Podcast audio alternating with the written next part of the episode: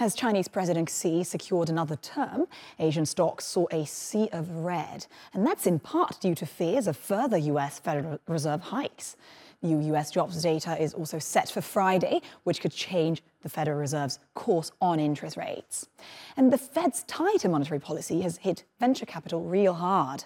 That spelled a steep dive in share prices for Silicon Valley Financial Group, which handles money for half of listed tech and healthcare startups in the US. It's selling $1.75 billion in stock to shore up its cash reserves. SVB is reassuring customers they won't lose their money, but some major startup funders have pulled money out. SVB says higher spending by its startup clients led a fall in deposits. Bank stocks took a $80 billion beating Thursday in the US, including a 22 billion hit to JP Morgan's market value. For more on this now, let's go to Craig Erlam, Senior Market Analyst at Oanda in London. Craig, many thanks for being with us today. So first of all, can you help us understand and make sense of what's happened to Silicon Valley Bank?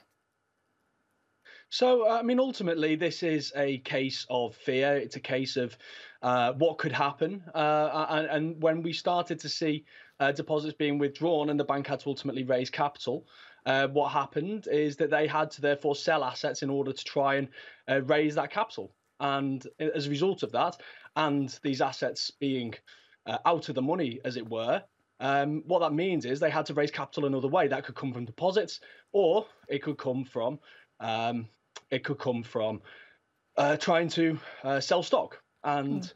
that is what the bank has tried to do. But the outcome of that means that they have ultimately caused fear in the markets, and that's led to further withdrawals, and it's got this negative roll effect.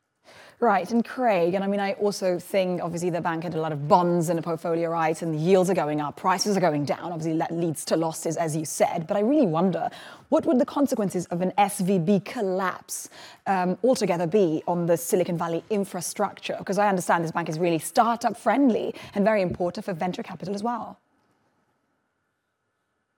It is, um, but I guess it's a case of not just what it would have on the actual industry itself. It's a case of what impact it would ultimately have on other institutions and whether it would lead to deposits being withdrawn elsewhere and whether it would lead to activity in other healthier banks in order to try and shore up their own personal uh, balance sheets uh, and in order to try and restore confidence in the markets. That's where the difficulty arises. It's not just about SVB Bank. This is where the story has started.